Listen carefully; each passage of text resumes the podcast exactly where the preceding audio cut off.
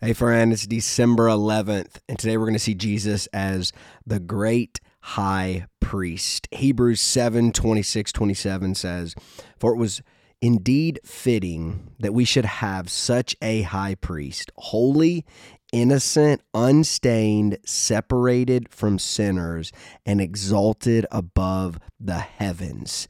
So he's first arguing that Jesus is a, a better high priest than every other high priest. Why is that? Because he's holy, he's innocent, he's unstained, he's separated from sinners, and he's exalted above the heavens. Now, if you think about the old, if you think about a high priest, that's Old Testament imagery because how does a holy God dwell with an unholy people? Well, you get the sacrificial system. And the sacrificial system means that something must die when we sin. And you had a high priest, think about especially um, Leviticus 16 that drama that unfolded where on the day of atonement there would be a sacrifice made in the temple for the sins of the people and a high priest would make that sacrifice to make the people right before God. They're sinners they deserve to die something dies in their place. So Jesus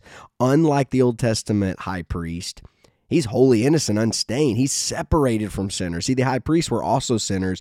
Jesus is not. That's why in verse 27 it says, He has no need, like those high priests. So you can compare him to the Old Testament high priest, to offer sacrifices daily, first for his own sins and then for those of the people. See, the high priest, they had to offer sins for themselves and for the people. Jesus, unlike them, he doesn't have to first offer any sacrifices for his own sins because he himself is sinless. The writer continues, since he did this once for all when he offered up himself. So the high priest there's this day of atonement, but then every single day when the people mess up, they have to bring a sacrifice uh, before the Lord in the temple. And so the priest, they would have to daily sacrifice before the Lord to make right the people. But Jesus doesn't have to make daily sacrifices because he uniquely made a one time sacrifice, not of a bull, not of a lamb, not of a goat, not of a turtle dove. He made a sacrifice of himself.